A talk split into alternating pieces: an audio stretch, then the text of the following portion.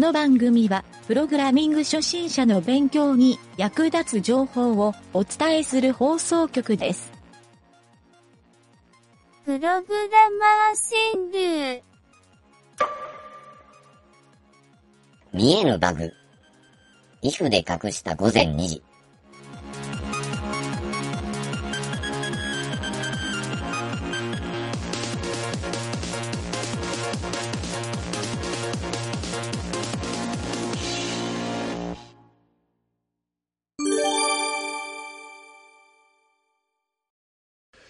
ゆげたです。はい、南條です。えー今回は、うん。これ何やどあ、どっちやったっけ？えーっと、今週やった技術ネタのコーナー、コーナー。えー今時の入力フォームはこう書けというタイトル。で、ここれね、実は、あの、全く同じタイトルで俺、あの、ブログを書いたんよ。うん。そう。何をやったか言うたら、うん。ちょっとね、えっ、と、今作りよるシステムもあるんやけど、前から気になっとったこととして、あうん。のスマートフォンでうん。インターネット用に作ったウうんェブサイトを見たときに、うん。その入力フォームでね、うん。あの、デザインが全く違う、ブラウザーごとにね、デザインが全く違うんよ。うん。うん。うん。もっと具体的に言うたら、うん。ラジオボタンとかチェックボックスとか、うん。そのセレクトタグ、うん。はねあの少なくとも iPhone のサファリってパソコンのブラウザで見るのと全然全く違う違うね。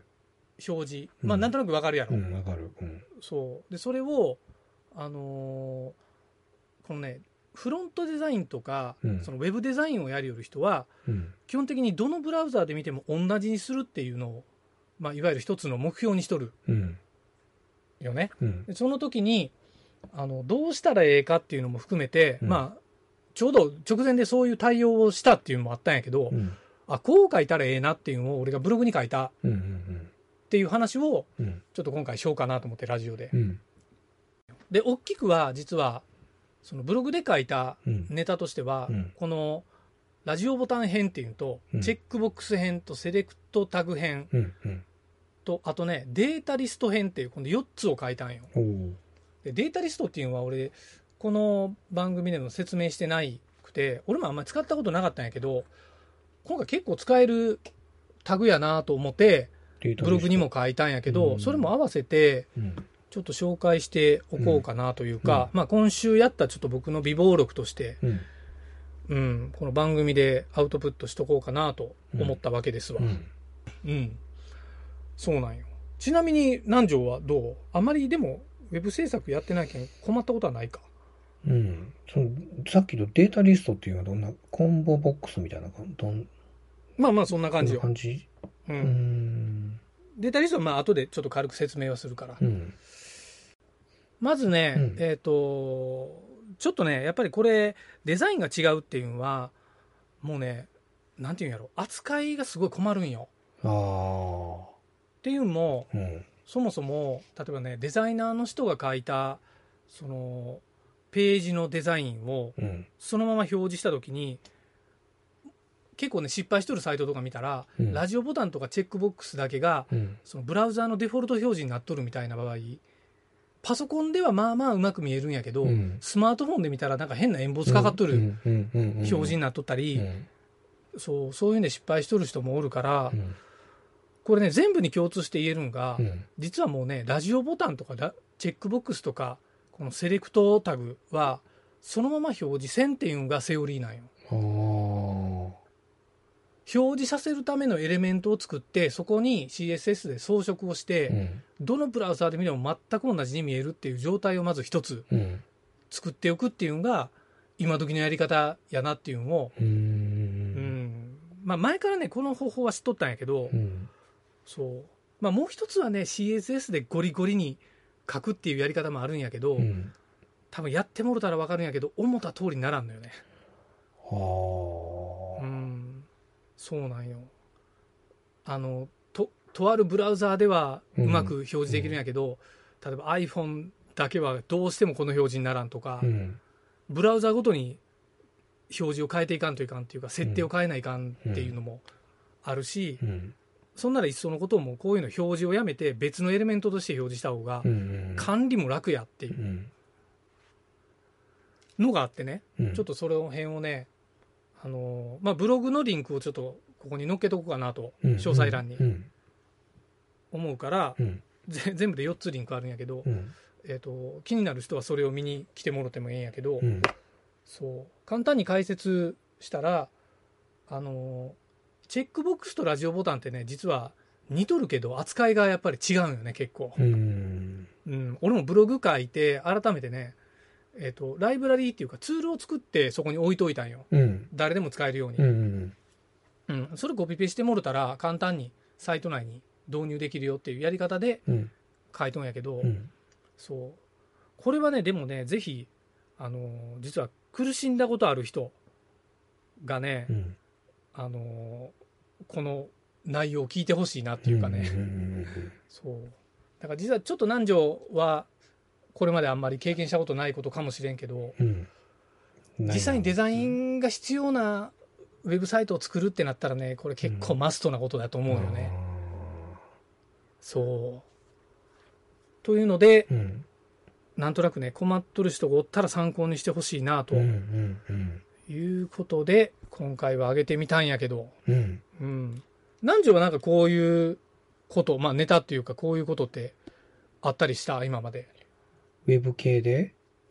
ウェブ。系やろね。ウェブ系よな。こういう。うん。まあよくあるんがブラウザーー間で。表示が変わる場合。うん。うん。あのね、うん。えっ、と、その、まあその表示の、表示の違いっていうのはちょっとまあ、僕もあんまりやったことないけどわからんととこもあるんやけど、うん。あの、一番ね、あの、やりにくいっていうか、ボタンの配置、例えばその、うん。登録ボタンとか、うんうんそのボタンがね、例えば画面の右下の方にあずっとこう固定あったりする場合って、うんうん。その、今っていろんなサイズの、言うたらスマホもあり、タブレットもあり、PC の画面もいろんなサイズのがありすると、うん。その、表示するモニターのデバイスというか、そういったことによって、ボタンが全然隠れとったりね、うんすることが多いことない。あれがね、あれが結構、うん。あの、操作する側も間違えて、変な送信とか、押せた、押せたり、うん。送信できんかったりっていうのは結構あったね。あ隠れてしもて。うん。やけん、これ、うん例えば、俺前のとこで、その、普通の、まあ、Windows 系の分野やったんやけど、うんよく隠れることがあったんで、必ずとボタン系は上に、上の方に表示するようにしとったんよ。うんうんうん。画面の上の方に。うんうん。絶対隠れんようにするっていうのを一応自分の中で決めといたんやけど、ううん。ん。そんなとこかな。気をつけ、そういう、こああう、画面結構そうう。いうデザインセオリーは、あのーなんやろな、自分の中でやっぱり作っていくしかないんかもしれんけど、うんまあ確かに上の方で操作するって、確か iPhone の最初の方のフレームワークの仕様は、うん。iPhone のアプリとかはね、うん確か全部上で戻るとか進むの操作をしよったはずなんよ。うん。そう。ほやけど、いろいろね、やっぱその後 Twitter とか Facebook とか出てきて、うん。やっぱりね、その、ユーザーインターフェースのデザインって結構理論を、うん。その、作って、ツイッターとかはね、特にブートストラップとかの影響もあって、まあ、ブートストラップってツイッター社が作ったって言われとるけど、うん、やっぱりね、あの、スマートフォンでこういう操作をするんがええっていうのが、うん。やっぱデザイナーの人によったら、その、下の方にないと押しにくいやろっていううん。がために下にボタンを置きたがるデザイナーも多いんよ。まあ、それがええ悪いの話は別なんやけど、うん。うん、であとまあ見た目もちろん気にする見た目で隠れんためにじゃあどうしたらええかっていううんやり方はねいくつかやっぱりあるんよ。うん。とかあとはねもう一個は最近多いのはなんかあのボタンを表示するボタンとかリストを表示するボタンをはい必ず。表示させてうん押したらひょろって横とか下から出てきたりすうんるような場合あるやん。うん。そうああいうこうシステマチックにするうん。パターンのデザインもあるから、うん。まあなんかね、自分の、例えばゲームを作ったり、そういう時のため、そういうことをやるときに、どのデザインがええかっていうのを追求してみるっていう作業をすると、うん。この辺がね、結構、ええんじゃないかなと思ううね、ん。うんデザイナーの人はどっちかって言ったら、もう日々仕事でそういうことをしよるから、うん。うん。そう。自分なりのセオリーというか、もっとやり方を構築しとくっていうのはやっぱりええことよね。うん。基基本のやり方はね。まあね、あの、日々、多分ね、誰でもスマートフォンは使えると思うから、うん。うんスマートフォン使えるときに、えっ、とね、使いにくいなってみんな意識はするんやけど、うん。使いやすいなって意識ってあんまりせんうん。人多いと思うよ。うん。であこのサイトええなとか、この使い方ええなとか、うん。このデザインええなって意識する人って、うん。多分プロの人なんよね。うん。プロじゃない人は無意識に使えるぐらいうん。デザインが良くても無意識やから気づかんのよね。うん。そう。逆に言ったらそれが無意識で使えた時にええってやえ そうええうん。ええからうん、あの、逆にそこを勉強したいと思ってる人でも、うん。その無意識のそこに気づけんと勉強にならんわけよ。うん。ええサイトを見てうも。ん。だから、いや、デザイン勉強してないんで分かりませんっていう人が例えばおるとうん。したら、まあたまにそういう人もおるんやけど、うん。その人らは、普段だって、ええデザインいっぱい触りよんのに気づいてないだけっていう、うん。ただそれだけのことなんよ。うんそう。で意識するかせんかだけの差やからそうそうそうそう。まあそれがそのプロとそのプロじゃないかの差かもしれない まあね、うんだから初学者の人ってどっちかっていうとプロじゃないから、うんそういうのに気づきにくいねっていうのも一個あるかもしれんなと思ってね。うんうん。まあそういう意味で、なんとなくね、あのーちょっとこういうブログのタイトルの付け方する人も結構おると思うよ。うんあの今時のなんとか書けこうしろみたいな。でそう。っていうのを意識して実は俺これつけてみたんやけど、うんそう。まあなのでね、こういうのも含めて、ちょっと自分のデザイン思考とかそういうのもうん勉強になったらなというね。はいはい。という、ちょっと今回のテーマでした。はいはい、以上です。はい